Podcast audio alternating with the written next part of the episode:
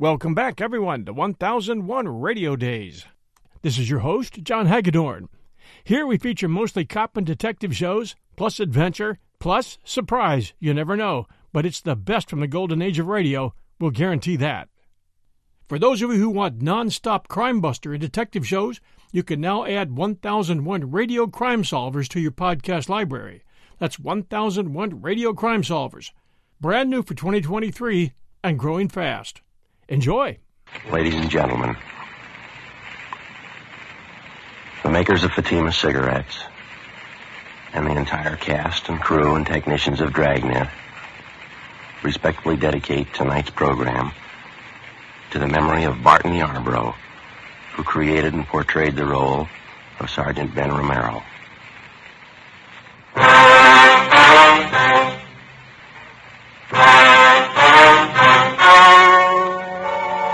The story you are about to hear is true. The names have been changed to protect the innocent. Fatima Cigarettes. Best of all, king-size cigarettes brings you Dragnet.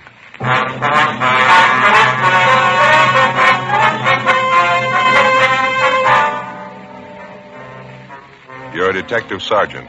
You're assigned to robbery detail. Two convicts escaped from a nearby state penitentiary in the early morning. According to reports, they're heading for your city. They're both armed. They're both dangerous. Your job? Get them. Fatima, America's first, largest-selling blended cigarette. Now, king size. See the difference.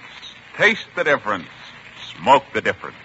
And in Fatima, the difference is quality. Yes, you get all the advantages of extra length, plus Fatima quality, which no other king-size cigarette has. Fatima quality that gives you extra mildness, a much different, much better flavor and aroma. Definitely the best quality in its class, but the same price as the cigarette you're now smoking. So compare Fatima yourself today. When you see the difference, taste the difference, smoke the difference, you'll switch to Fatima. Because in Fatima, the difference is quality. Ask your dealer for Fatima in the bright, sunny yellow pack. Fatima, best of all king-size cigarettes. Dragnet, the documented drama of an actual crime. For the next 30 minutes, in cooperation with the Los Angeles Police Department, you will travel step by step on the side of the law through an actual case transcribed from official police files. From beginning to end, from crime to punishment, Dragnet is the story of your police force in action.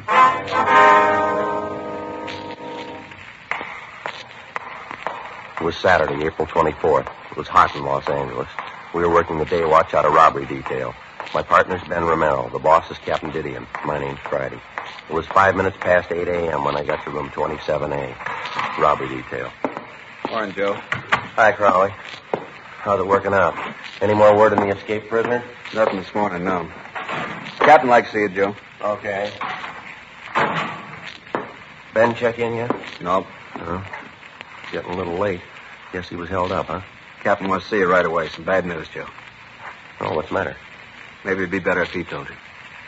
Oh, all right. Oh, morning, Joe. Hi. Do you want to see me? Yeah, come on in. All right.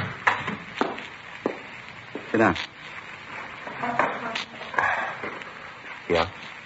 Got some bad news, Joe. Real bad. Well, what's the matter? I know how much it means. I wish I didn't have to be the one to tell you. Well, tell me what? Sorry, Joe. It's about Ben. Something's happened. Ben? Well, what do you mean? We were notified about it early this morning. I thought about calling you. Figured it'd be better if I told you in person. Well, what's the matter? Is Ben sick? He's dead, Joe. Ben's dead early this morning. What? Yeah, sorry. Heart attack happened a little after 6 o'clock this morning. No. Got out of bed, started dressing, go to work, went downstairs, put a pot of coffee on, make some toast. Wife heard him fall. She went downstairs and found him. Already dead. Went fast. Look, I don't get this. It couldn't be. Sorry, Joe. It means a lot to all of us. Yeah, well, I still don't get it. Ben didn't have any trouble with his heart. He never mentioned anything about it. Well, maybe that was the trouble. With his heart, all right.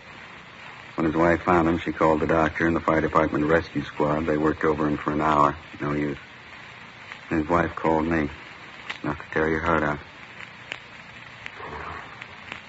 I can't believe it. What'd she say? Well, she didn't break up. Too shocked to realize it, I guess. Sounded apologetic. She said, "I'm sorry, Captain. This is Mrs. Romero. Ben died this morning. I thought you ought to know. Ben's dead."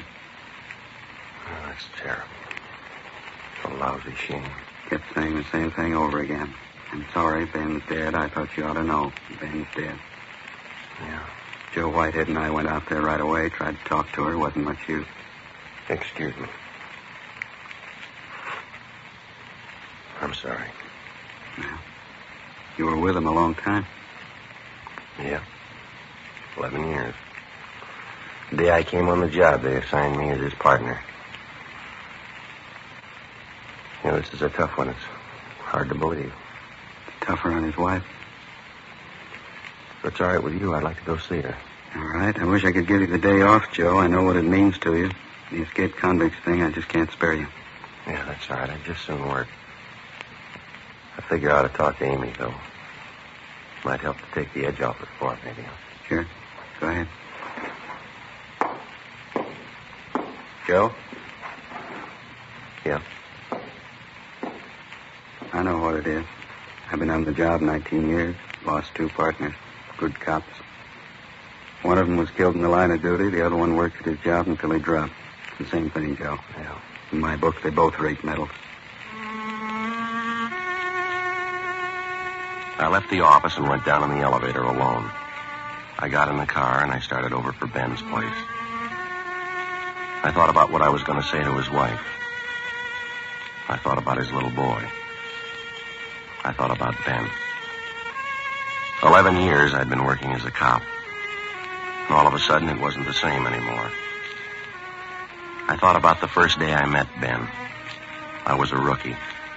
I remembered what he taught me about being a cop. I thought about how much I owed him. I thought about the thousands of cops just like him all over the country. The ones that came before us. The ones that'll take our place. I thought about their lives and their homes and their families. What they meant. What their jobs meant. I thought about Ben. 11 years. Stakeouts, the early morning watch, interrogations, office duty. You could cover it in volumes or you could write it on the back of an envelope. He was a good cop and he was a good friend. There wasn't much else to say. It was a big loss. I stayed at Ben's house for about an hour talking to his wife. Joe Whitehead from the medical detail was there. All things considered, she seemed to be taking it fairly well.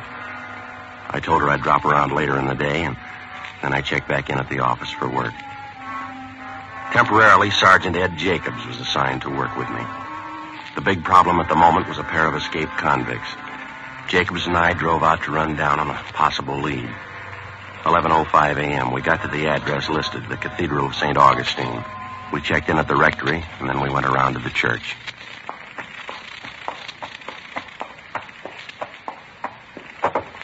Go ahead. Okay.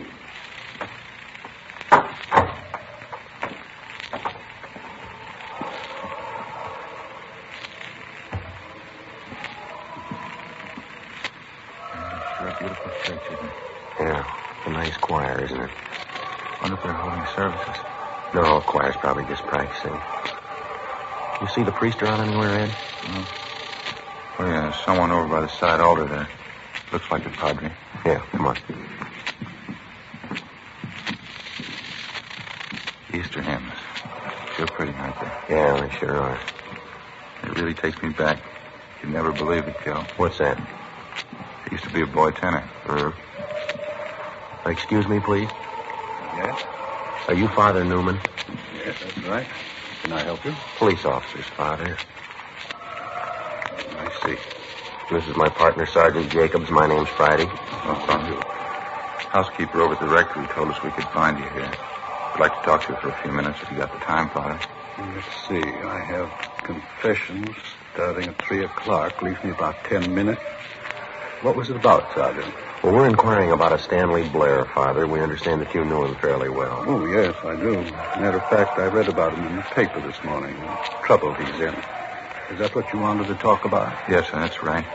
We're making a check of all his known friends, his relatives. Very unfortunate, isn't it? Did the newspapers have the story correct? Yes, sir, I'm afraid so. Hey, I wonder if we could step outside, Father. We could talk out there without disturbing anyone in church. Surely, Sergeant. This way, please. Thank you. Mm-hmm. Certainly a tragedy. I mean, happening at Easter time. I'll remember the boy in my mass tomorrow. Lord knows he can use some prayers. Yes, sir, I guess he can.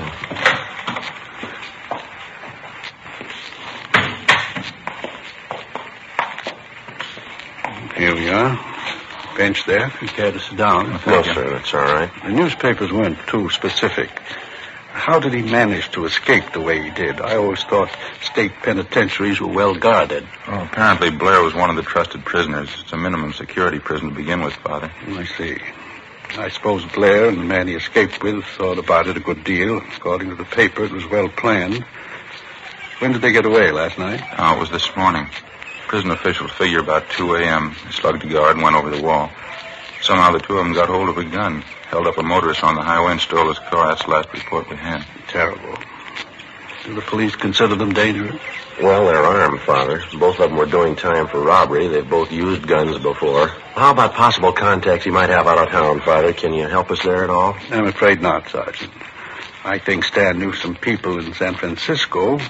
I don't know their names or addresses, though. I haven't any idea. Uh-huh. And there's no special person or place that you know of that he'd be likely to go if he heads back for Los Angeles? No, none I can think of.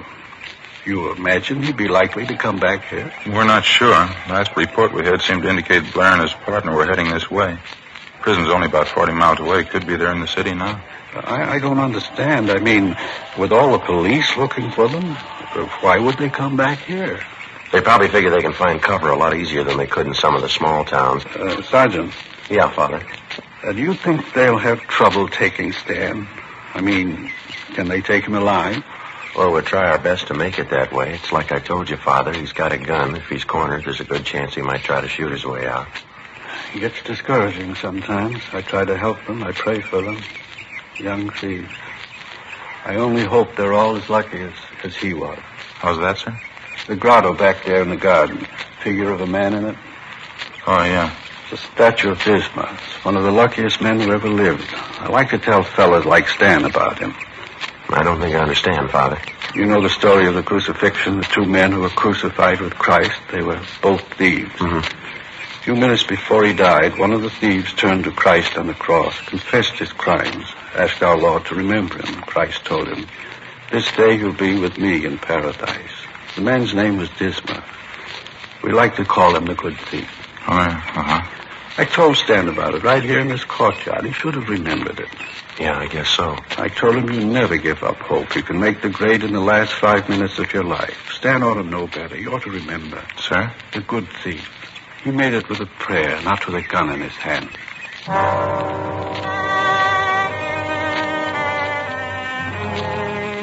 Before we left Father Newman, we gave him our card, and he gave us a list of 8 names and addresses, people in the neighborhood who'd known the escaped convict Stanley Blair before he was sentenced to the state penitentiary to serve time on his robbery conviction.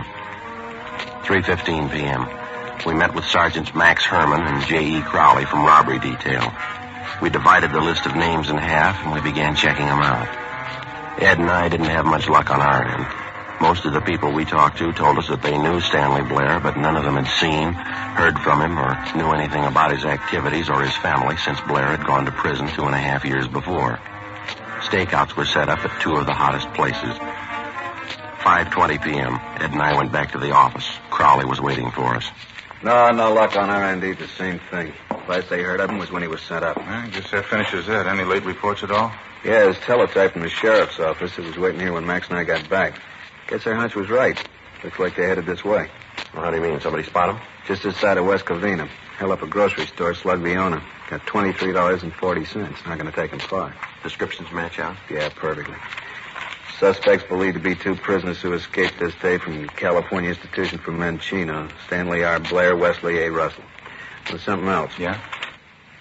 The grocery store they knocked over, they picked up another gun, the owner's. Description serial numbers on it here. Mm-hmm. Got 20 rounds of ammunition, too. Supplementary APB's already out on it. How about a car? They switch over? They have. We don't know about it. Apparently they're still using the Buick coupe they took from that motorist this morning. No reports on it, though. It's a queer one. You'd think somebody'd spot it. They got the highway patrol working this? Highway patrol, sheriff's office, our department, everybody you can name. By the way, you had R&I pull their mugshots, didn't you? Yeah, both of them, Blair and Russell. They're running off the duplicates now. 500 of them should be about ready. Pretty good shots? Mm-hmm. Stand-up mugs, fairly recent. They were made the last time we had the two of them through here. How about that other list of their friends and relatives we pulled from their packages? Young and McCaleb were checking them out, weren't they? Probably still are. No word from them yet. How do you size the two of them, Joe, Blair and Russell? I don't know. It's a tough combination. Russell's older. He's got the experience. Blair's younger. He's got the nerve. Any way you figure it, it's not going to be easy. Guns and the ammunition they grabbed, they ain't going to help much either. I guess the roadblocks are up, huh? Highway patrol take care of that? Yeah, all set working now. All our special details have been alerted. Airports, bus depots, train terminals, just about everything covered. Robbery, Crowley. Yeah, Mike, how is it? Uh-huh. You'll stay on it, huh? Right. See you later. But Caleb, he and Young are still checking on friends of Russell, some of the places he hung out. Any luck? Nothing yet. Either one of you see the captain on the way in? No, he said he'd be over at the sheriff's office, didn't he? Hot shot. I'll get it. Yeah. What is it? Clothing store out of North Fig, 211 and slugging. They're sure moving fast. Sam? You got it, Blair and Russell. 5:55 p.m. A supplementary broadcast and an all-points bulletin were gotten out immediately on the two escaped convicts. While Crowley and Herman stood by at the office, Ed Jacobs and I picked up duplicate mugshots of the suspects and drove out to the scene of the robbery, a men's clothing store near the intersection of North Figueroa and Merced. We showed a group of mugshots to the victim and two witnesses, and they definitely identified Blair and Russell as the hold-up men. The robbery had netted them less than $20. We relayed all the information we got back to communications immediately, and another supplementary broadcast was gotten out on the two fugitives. An hour later, at 7:05 p.m., Blair and Russell hit again, this time at a sporting goods store in the San Fernando Valley. It netted them $94, a .30-30 hunting rifle, and 200 rounds of ammunition. According to the broadcast, they were last seen heading north through the valley in the Buick coupe, the original escape car. 7:38 p.m., Ed Jacobs and I got a call to return to our station. We went back to the city hall. Got a hunch, Joe. It's going to be a long night. Yeah, it's a rough one. Guns and ammunition. If they want to make a stand, they're all ready for it.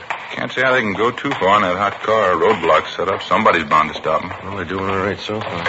Go ahead, Joe. Yeah. Friday, Jacobs? Yeah, Captain. You want us in here? Not for long. Keep your coats on. Rest of the men have already left. What's the latest? Yes. Communication from the Ventura Sheriff's Office. Blair and Russell were spotted just across the county line. Sheriff figures they got them boxed in. How close? A lot of territory, 20-square-mile circle. They say they got Blair and Russell tied down inside, and they're on foot. We're sending up men to help out. You're two of them. 20 square miles is going to take a lot of men. Well, if we need more, we'll get them. It's no easy touch. They're desperate. You heard the latest? No, what's that? Last place they hit in the valley, they served notice they're not going to be taken alive, either one of them. Well, that's good sales talk. What have they got to back it up? 3 guns and a load of ammunition. If we want to take them alive, they swear it'll cost us 10 men. They'll kill 5 cops apiece. You any ideas? Yeah. Let's make liars out of them.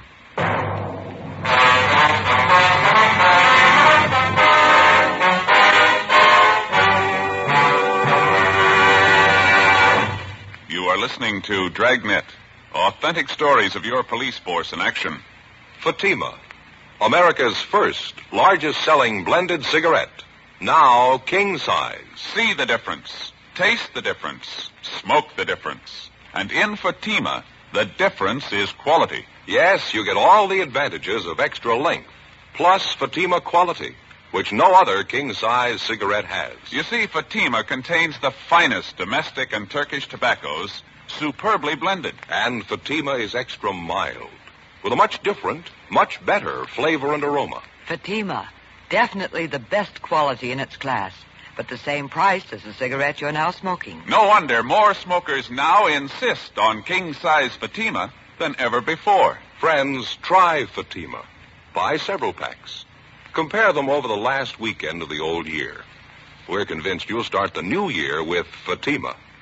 Yes, when you see the difference, taste the difference, Smoke the difference. You'll switch to Fatima. Because in Fatima, the difference is quality. Buy Fatima. Best of all, king-size cigarettes.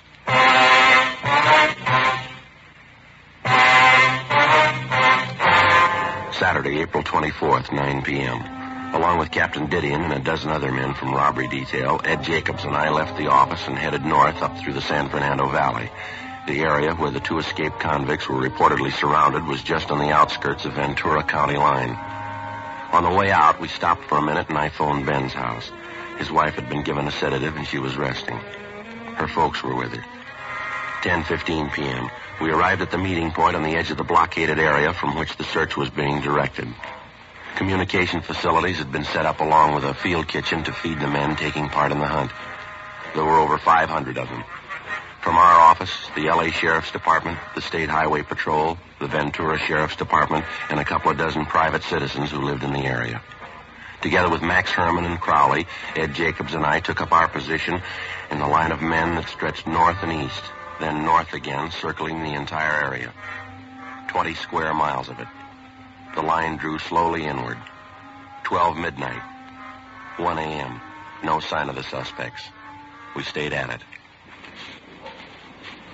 You get no idea of the size of these hayfields till you start hiking them. Yeah. Throw the light over there, will you, Ed? Irrigation ditch there. Right there? That it? Yeah. That's okay. It's a long hike. I'd sure like to see some of that hot coffee pretty soon. Yeah, same here. Nice setup they got, huh? That field kitchen? Yeah. Hey, Joe! Joe Whitehead! Yeah, Crowley? You got the riot gun, haven't you? Yeah, we got it. You want to send up another flare? Towards the clump of trees. Over this way. Light it up good, huh? Okay, Crowley. About a 45-degree angle, Joe. That ought to do it, huh? Yeah, okay. That ought to do it. Really lights it up, doesn't it? Yeah. You got any extra magnesium shells there, Ed? Yeah. Let me get one right here. Here you are. Thanks. There we go.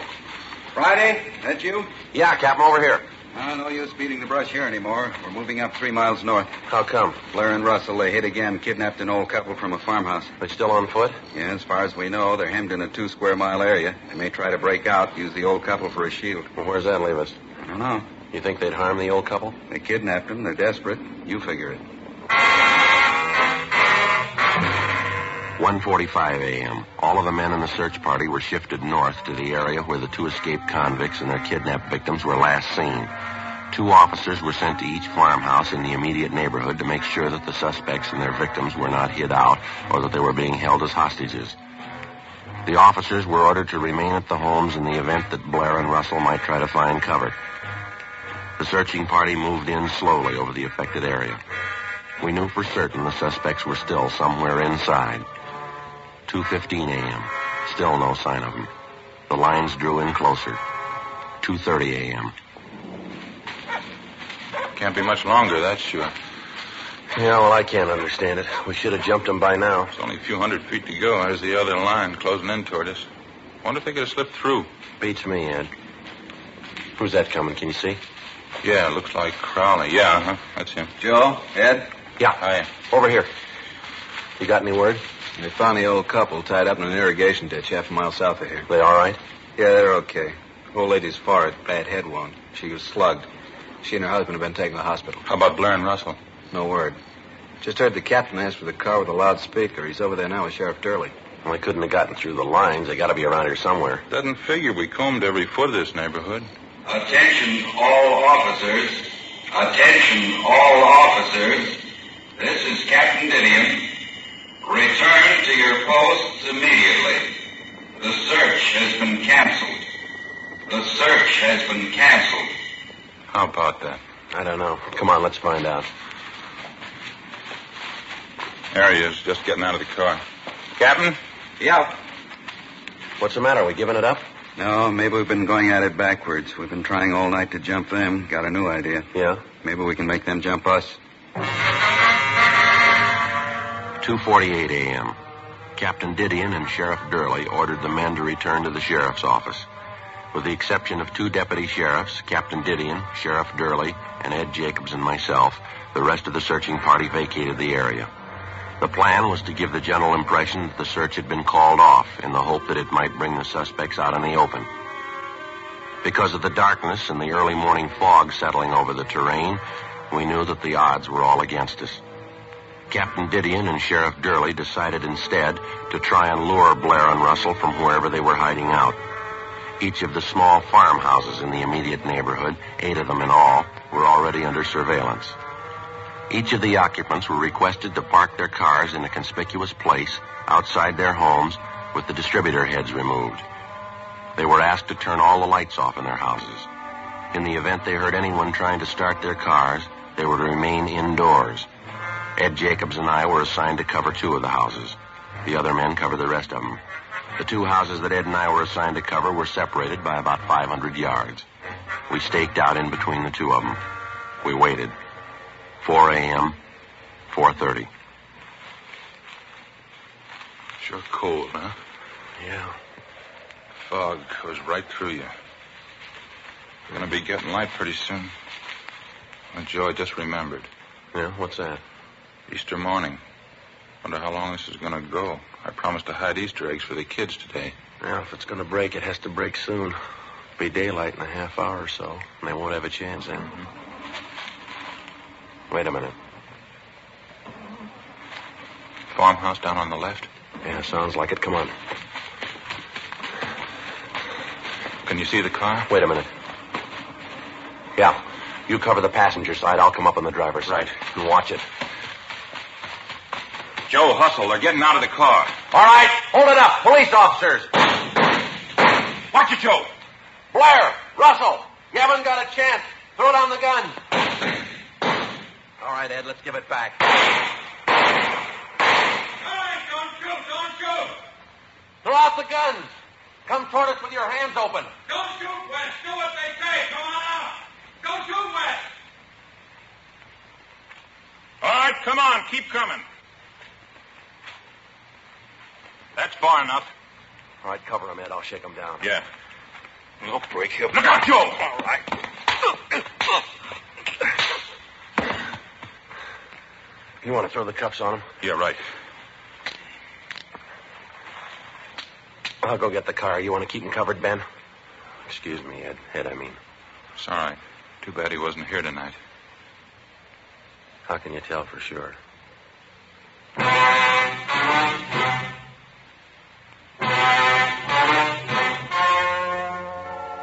The story you have just heard was true. The names were changed to protect the innocent.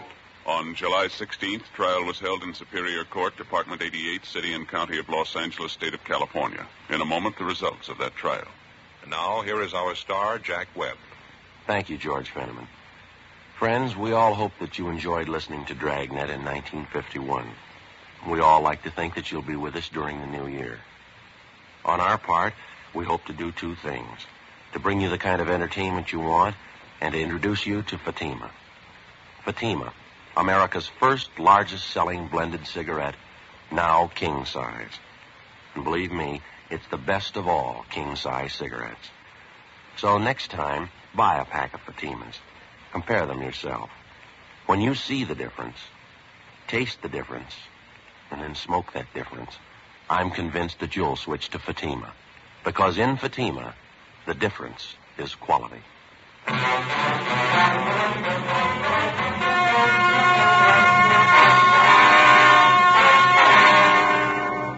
Stanley Blair and Wesley Russell were tried and convicted on 3 counts of first-degree robbery and 1 count of kidnapping. They received sentences as prescribed by law. First-degree robbery is punishable by imprisonment from 5 years to life. Kidnapping is punishable by imprisonment for not less than 1 nor more than 20 years. 1 count of escape is still pending.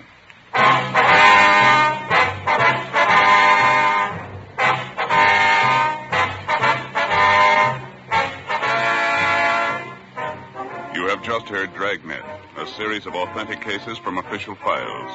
Technical advice comes from the Office of Chief of Police W.H. Parker, Los Angeles Police Department. Heard tonight were Barney Phillips and Vic Perrin. Script by Jim Moser. Music by Walter Schumann. Hal Gibney speaking. Fatima Cigarettes. Best of all, king-size cigarettes has brought you Dragnet.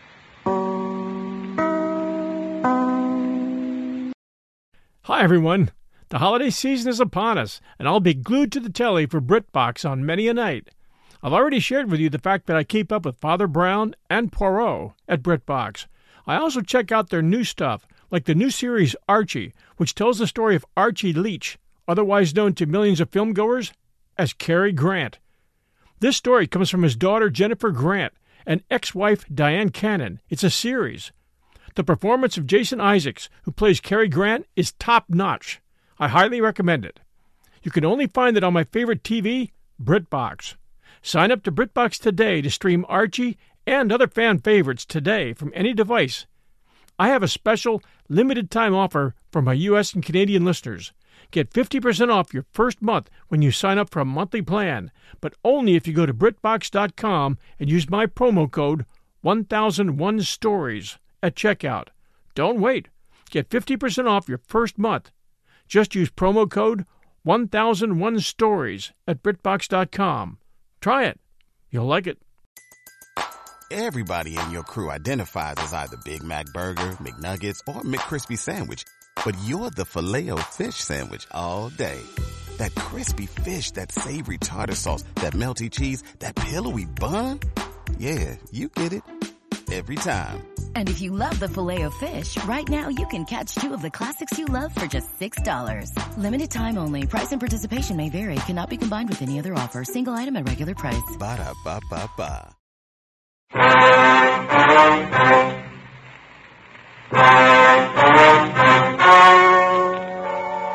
The story you are about to hear is true. The names have been changed to protect the innocent. Fatima Cigarettes. Best of all, king-size cigarettes brings you Dragnet on both radio and television.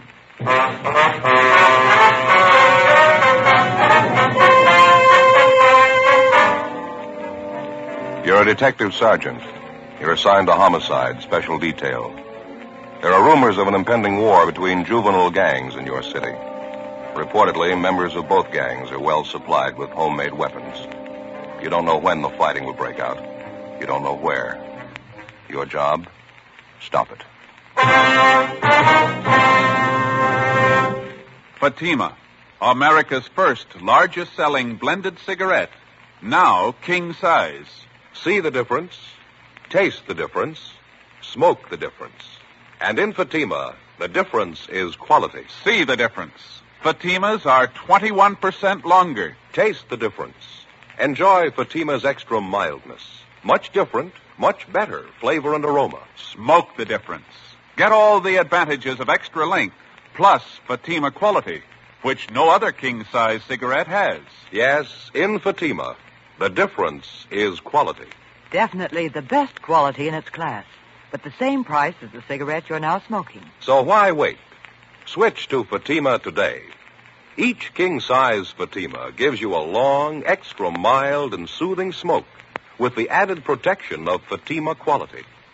Buy Fatima.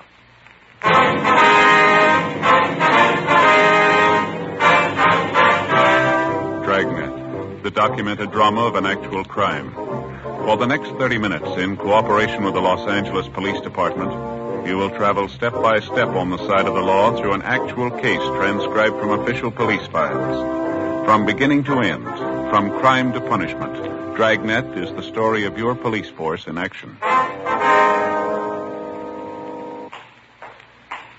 It was Tuesday, October 14th. It was cloudy in Los Angeles. We were working a special detail out of Homicide Division. My partner's Ed Jacobs. The boss is Captain Lorman. My name's Friday. It was 1:18 p.m. when I got to 2015 East 1st Street, the second floor. Hollenbeck Juvenile Division. Joe? Hi. What'd you find out? Nothing yet. Gardner had to go next door. He'll be back in a minute. Give us a rundown on a thing. Friday, Ed. Hi, Gardner. Hi, how you doing? Good to see you. How are things going downtown? Oh, not bad, a little slow. Here, you got problems. Lots of them. Captain brief you on any of it? No, he told us to check with you. You'd fill us in. Said maybe you could use some help. All we can get. We're sitting on top of a bomb out here. We don't know when it's going to go off. What's the pitch, Gardner? Juvenile gangs, 5 of them this time. The way we get it, they're ready for trouble, all of them. High school kids? Most of them. Some of them are in junior high. Well, how come 5 gangs? What are they planning, a free-for-all? It's a long story. They've been building up to this thing for months, all East Side kids. We hear it's supposed to be an open war. Mm-hmm. Here's a list of the different gangs involved. Thanks. You can see there, same crowds we've been riding herd on for the last couple of years. Mm-hmm. We've got the Purple Heart Gang, the Blue Devils, the Apaches, Happy Valley, Rose Hill. Here's the breakdown on each one of them. Hard to get exact figures, but we think it's fairly accurate. Mm-hmm. Purple Heart Gang, 26 members, leader Harold Fry, age 17. Blue Devils, 18 members, leaders Jack Holland, age 17, and Bertram Willis, 16. The Apaches, 22 members, leader Robert Lawson, 17. They're supposed to be the strongest bunch. Well. Happy Valley Gang, 20 members, leaders Roy Martin, 16, and Joseph Gomez, 16. Rose Hill Gang, 16 members, leader Thomas Resnick, 18. Yeah. Well, what's behind it, Gardner? I mean, the gang war that they're supposed to be planning. A lot of factors enter into it, I guess. It's my own idea. The Apache gang's doing most of the promoting. What's the object, anyway? The usual big shot idea some high school kids get. The Apaches figure they're going to run the whole East Side. They've already scared the Happy Valley Gang and the Blue Devils into joining up with them. Well, how'd they manage that? I'd like to find out myself. Well, how about the other 2 crowds there, Rose Hill and the Purple Heart Bunch? The story I get is they won't come in with the Apaches. That's supposed to be the reason for the war. Either they join up with the Apaches or they fight them. That's the warning they got. Hmm. Pretty playing it big time, huh? All the way. 16, 17-year-olds. They got gang lieutenants. They got their own cars, their own hideout. Some of them even have their girlfriends running with them, same age. None of them over 17. Where'd you get your information, Bill? Half a dozen kids. Most of them from the Blue Devils and the Happy Valley Gang. They were mixed up in a couple of after-school fights in Hollenbeck Park. The stories they gave us are enough to curl your hair. Yeah, how do you mean? About the big war they're going to have. One of the girls we picked up gave us most of it, 15-year-old. Says her boyfriend's one of the big shots for the Blue Devil. What'd she have to say? Talked about it like it was some kind of a game they were playing. Yeah. Said the Rose Hill and the Purple Heart gangs were teaming up so they could stand up against the other 3. They've been getting ready for the war for 6 weeks. They're really organized. I don't get it. Who's doing the organizing? Who's promoting it? I got an idea about that. I'll get to it in a minute. Take a look at these over here. Yeah. Samples of the different weapons the gangs are getting together for the big fight. Crazy kids. Brass knuckles. Homemade saps, all kinds. Well, what's this here, Gardner? Have a look. Homemade stiletto. Good 6-inch blade. Kids are supposed to have dozens of them. Another one here. Look at this. Ice pick. Anything you can think of, you name it, we got it. It's going to be wholesale murder if we can't find a way to stop it. You been able to finger what the real trouble is, Bill? I got an idea, yeah. You asked about the gangs teaming up a minute ago. Yeah. We figure we got a young Hitler on our hands, a kid by the name of Robert Lawson. He's supposed to be the ringleader of the Apache gang, moved in about a year ago from the Middle West. How much you know about him? Wrote a letter to the city he originally came from. Nothing but trouble back there, bad juvenile record. We've talked to the boy a couple of times. His parents, too, didn't do much good. Hmm. Never had enough to file a petition on him and bring him to the attention of the juvenile court. We know he's responsible for a lot of the trouble we got, but he always has some other kid do it for him. Never does it himself. You think he's responsible for working up the gang war ideas, eh? We figure he's our biggest problem. We've tried everything to reach the Lawson kid and settle him down. Checked with the teachers at his school, the principal, vice principal. They can't handle him. They figure on expelling him if he doesn't straighten up. Well, how about the other youngsters in these gangs? I mean, besides this Lawson boy here. We've got notifications out for them and their parents. They're supposed to be in here tomorrow night, 7:30. Maybe we can break Lawson's hold on these kids. Sure got me. What's the matter with this Lawson boy's parents? Don't they know what's going on? Can't they control him? Well, we tried to talk to the parents. They think we're wrong. They're proud of the kid. He's got a high IQ. They think he's a natural-born leader. Oh, sure. Yeah. The mother says people just don't understand the boy. Well, maybe you should have told him. Huh? San Quentin's full of people we don't understand.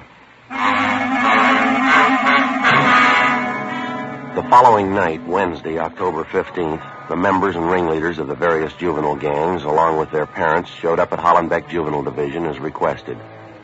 In questioning each of the youngsters, we definitely confirmed the reports we had of the impending gang war. The interviews also revealed that if and when the fighting did start, it would be more serious than we at first figured. For one thing, there were more youngsters involved than we thought.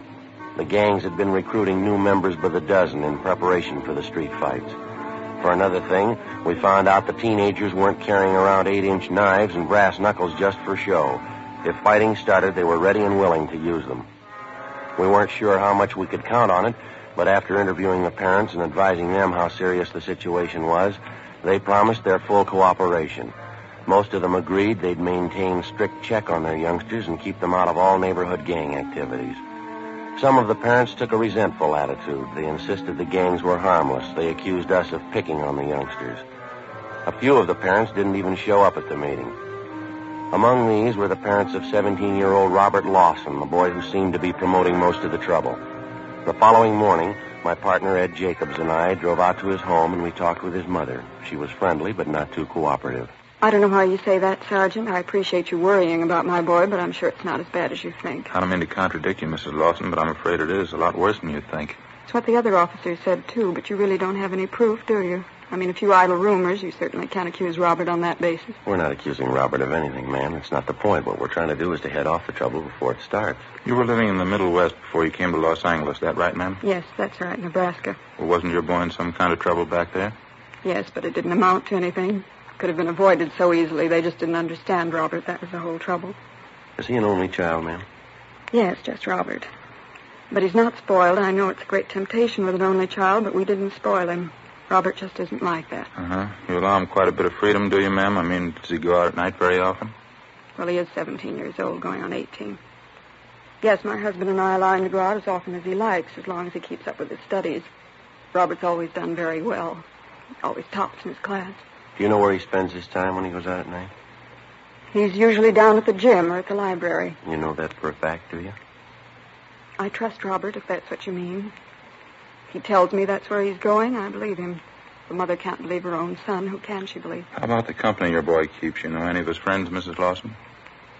Few, yes. There's the Miller boy and Jack Holland. They seem to be fine boys. Miller and Holland? Yes. There doesn't seem to be anything wrong with them. Well, there is, ma'am. What? Both of them have juvenile records. Both of them belong to your son's gang. Really, Sergeant, how can you say that? It isn't fair. Wouldn't it be better to try and understand these boys instead of picking on them, persecuting them? I don't know how we're going to make you understand, Mrs. Lawson. We're not picking on them. We're not persecuting them. We know there's a gang problem. We know your boy's one of those at the bottom of it. If something isn't done, there's going to be trouble. If we're going to stop it before it begins, we're going to have your help. I'm perfectly willing to cooperate, you know that. That must be Robert now, excuse me. Robert? Bob, is that you? Yeah? Would you come in here a minute, Bob? We're in the living room. Yeah? What do you want? These are police officers, Bobby. This is Sergeant Friday. Sergeant Jacobs, is that right? Yes, ma'am. How are you? How do you do? Hi. How about something to eat? Haven't you got anything ready? I wasn't expecting you, Bob. Won't take me a minute, though. You sit down there. I'll go out and get a snack together for you. Can I fix you a sandwich, officers? A cup of coffee? No, thank you. No, thanks very much. Won't be a minute, Bob. We were just talking about you when you came in. What's it about, Sergeant? You want to see me or do you just want to talk to my mother? As long as you're here, we'd like to talk to both of you, Bob. I got to take off pretty fast. Just came home to get something to eat. What's it about? It's about Geronimo. That's the gang's code word for the war you're setting up, isn't it? I don't know what you're talking about. Your gang, Bob, the Apaches. We talked to half a dozen of them last night down at the Juvenile Division. Is that right? Now, look, son, we've got the names of everybody in your gang. We know the whole setup. You go ahead with your idea, and you're going to buy a lot of trouble. A couple of cops were here last week. They said the same thing. I don't know any more about it now than I did then.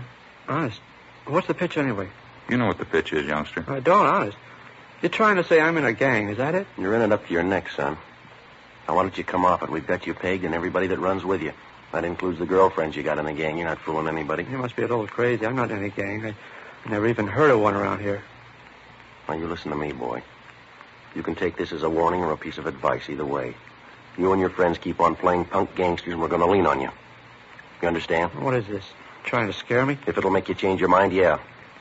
If this street war comes off, there's going to be big trouble. What do you think's going to happen when 200 kids tangle in a fight with knives and brass knuckles? Now, use your head. Here you are, Bob. Nice milk, nice bowl of hot soup. Bacon and tomato sandwiches. You always make the soup too hot. Oh, I didn't mean to. Let it cool off for a minute, then. Bob has to eat and hurry along, officers. Is there anything else you wanted to talk to him about? No, I think you've heard everything we have to say. I wish you'd think it over, Mrs. Lawson.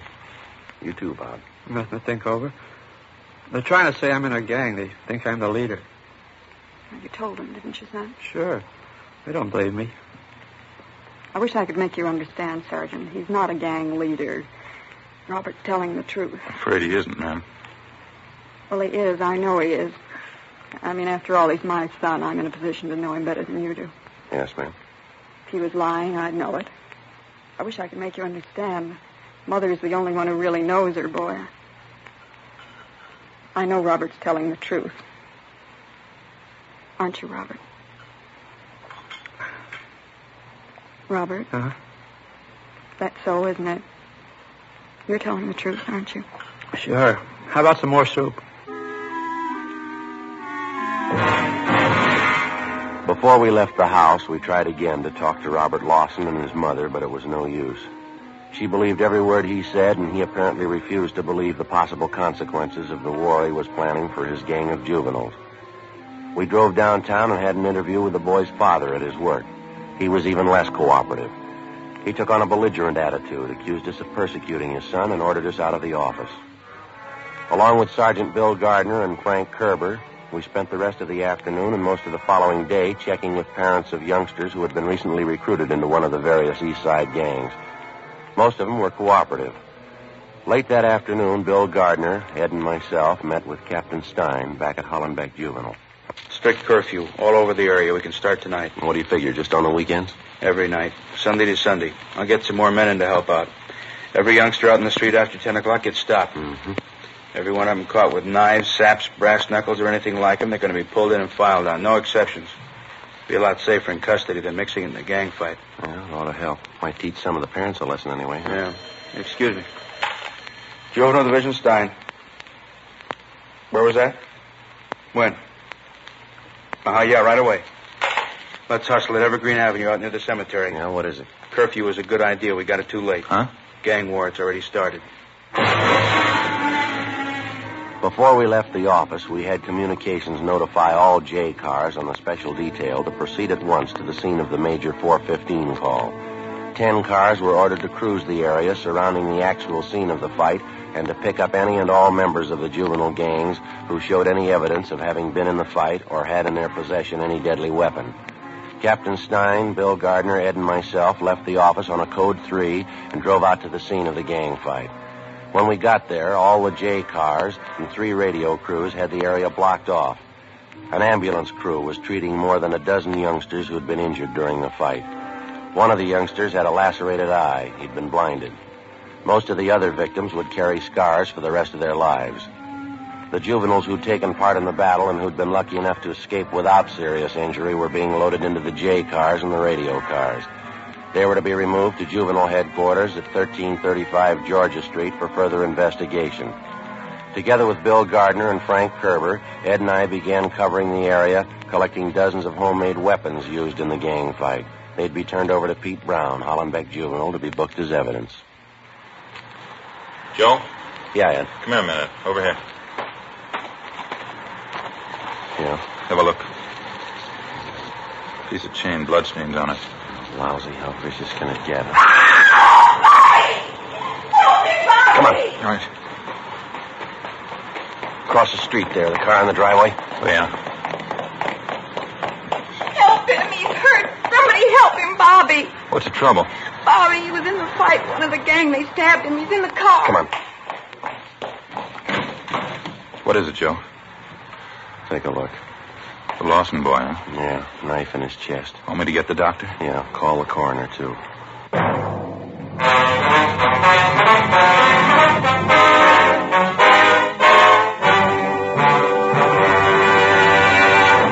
You are listening to Dragnet, authentic stories of your police force in action. Fatima, America's first, largest-selling blended cigarette. Now king size. See the difference. Taste the difference. Smoke the difference. And in Fatima, the difference is quality. Yes, you get all the advantages of extra length, plus Fatima quality, which no other king-size cigarette has. That's why week in, week out, year after year, more smokers are switching to Fatimas. 1950, Fatima sales higher than ever before in Fatima history. 1951, another record year. Fatima sales up and up. Why, in 1 month alone, Fatima sales up 110% coast to coast. Friends, in the first months of 1952, to show our confidence in Fatima, we are making a special money-back guarantee to every king-size cigarette smoker. Buy a pack of Fatimas. Enjoy Fatima quality, extra mildness, and superbly blended tobaccos. If you're not convinced Fatima is better than the king-size cigarette you're now smoking, just return the pack and the unsmoked Fatimas before April 1st, and we'll give you your money back plus postage. Fatima, Box 37, New York 1. Remember, each king-size Fatima gives you a long, extra mild and soothing smoke with the added protection of Fatima quality. Buy Fatima. Best of all, king-size cigarettes.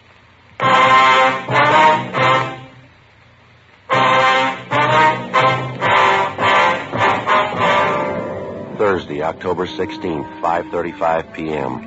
After the discovery of Robert Lawson's body in the car parked in the driveway adjoining the cemetery grounds, Ed brought the doctor over from the ambulance. The 17-year-old Lawson boy was pronounced dead. The doctor made out the prescribed form and marked it DOA. While we waited for the crime lab crew and the coroner to get there, Ed and I questioned the girl who'd led us to the body. She identified herself as Ann Porter, age 16. She told us she was Bob Lawson's girlfriend. She readily admitted accompanying him to the scene of the gang fight that afternoon. I knew what it was going to be like. I knew right then. I came closer. Bob told the kids to get ready. They were a little ways from us when they stopped. The other gang, the Purple Hearts. Yeah, go ahead, please. There's a kid by the name of Jumpy. He's the leader. I stepped out in front of them and called to Bob. Called him a bad name, said bad things. This boy you called Jumpy, you know his real name, Ann? No, Jumpy's only his nickname. I know him when I see him, though. I can point him out. Well, what happened after he called, Bob? I don't know. What? I don't know. I'm not sure. Everything seemed to happen at once. Bob swore at me, pushed me back, told me to get out of the way. Then he walked up to this kid, Jumpy, right in front of their whole gang. I screamed at Bob. I screamed at him not to. Why'd you scream? What'd you do? He had a chain under his coat. It was kind of a sort of short whip-like. Bob had it doubled up. Yeah. When he went up to Jumpy, Bob had a cigarette in his mouth. He told Jumpy to light it for him. It's supposed to mean he's chicken if he does it.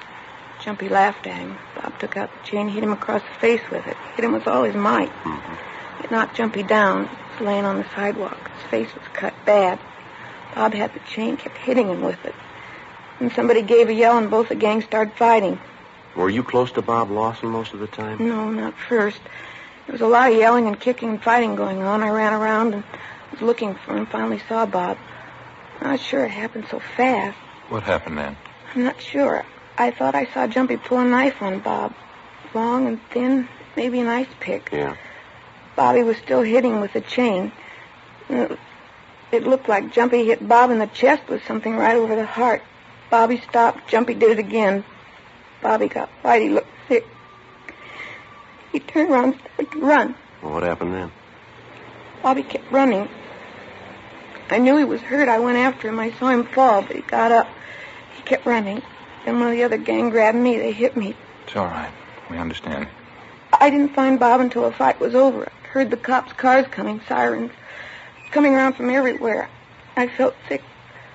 I finally found Bob, though. He was laying in the back seat of the car, just laying there. And that's when you called out? Yes. I guess I knew it. As soon as I looked at him, dead white as a sheet, it ain't easy. Not when you find somebody dead, not somebody you love. All right, youngster, it'll be all right, it'll be all right. You're lying, you know that, it won't be all right. Take it easy, Ann. I loved Bob, didn't you know that? When he graduated, the first thing we were going to get married. As soon as he got out of school, we'd be married. We'd be married. Ann? Ann? Yeah. How old are you? I'm 16. Why? Nothing. It happens to practically everybody. What? People seem to make a lot of mistakes when they're 16.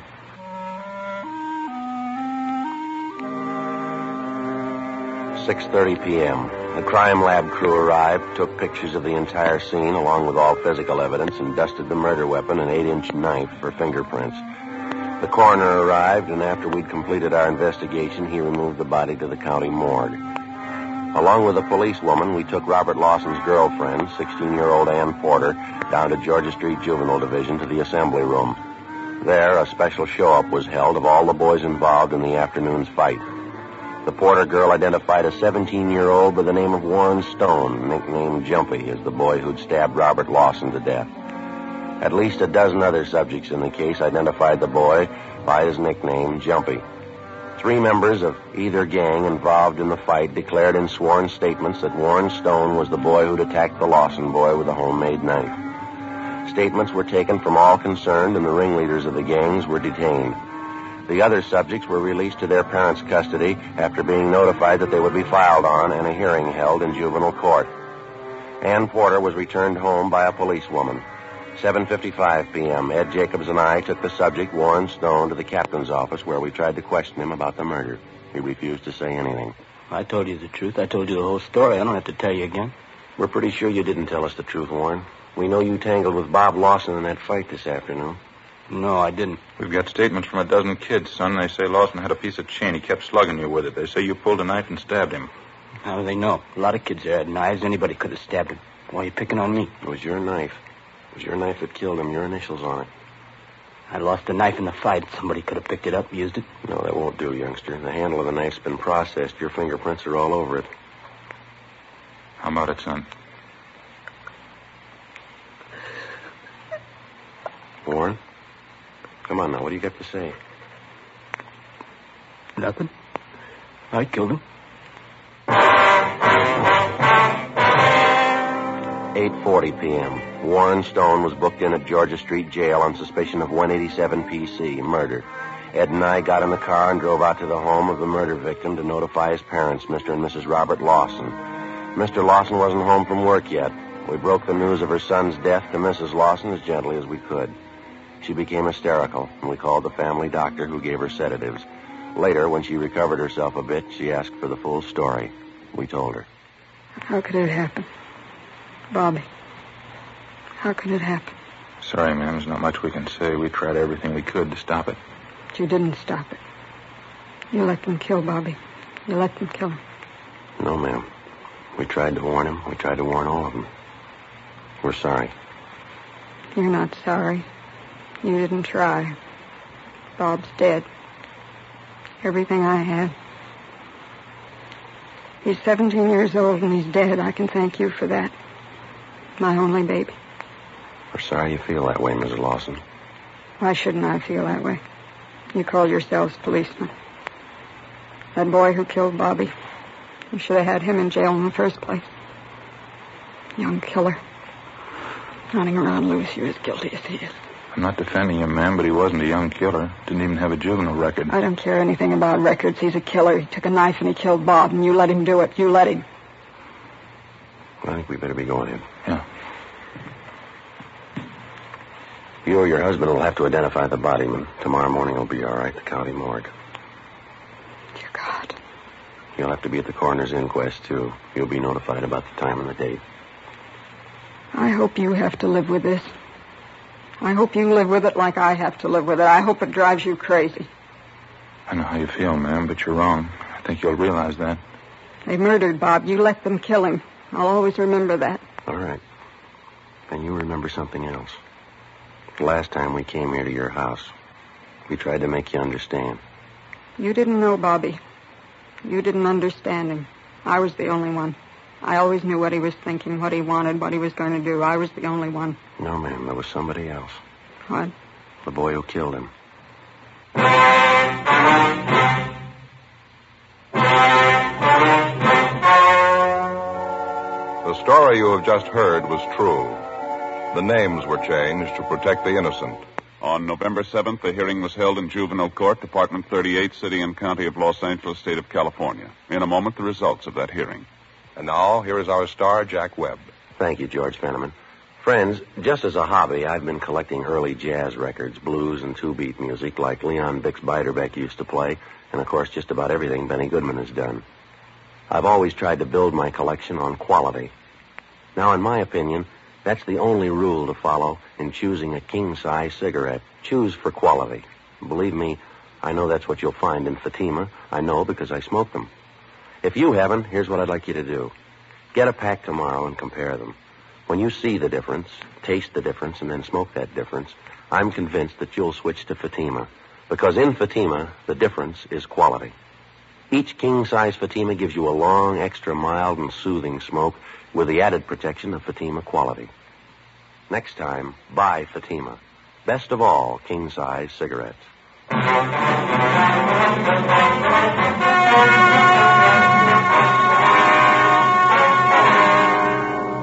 Seventeen-year-old Warren Ernest Stone was filed on alleging violation of 187 PC, murder. The rest of the juvenile gang ringleaders were filed on alleging 242 PC, battery. They were all made wards of the juvenile court and placed in detention homes under the supervision of the state youth authority. They are still confined in state institutions for juveniles.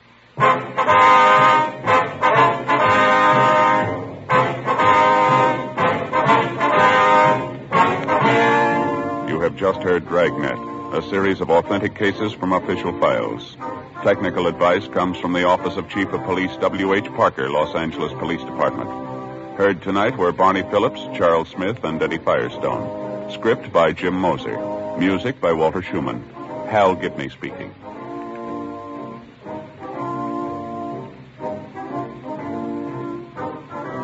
Fatima Cigarettes, best of all king-size cigarettes, has brought you Dragnet, transcribed from Los Angeles. Next, it's David Harding and Counter Spy on NBC.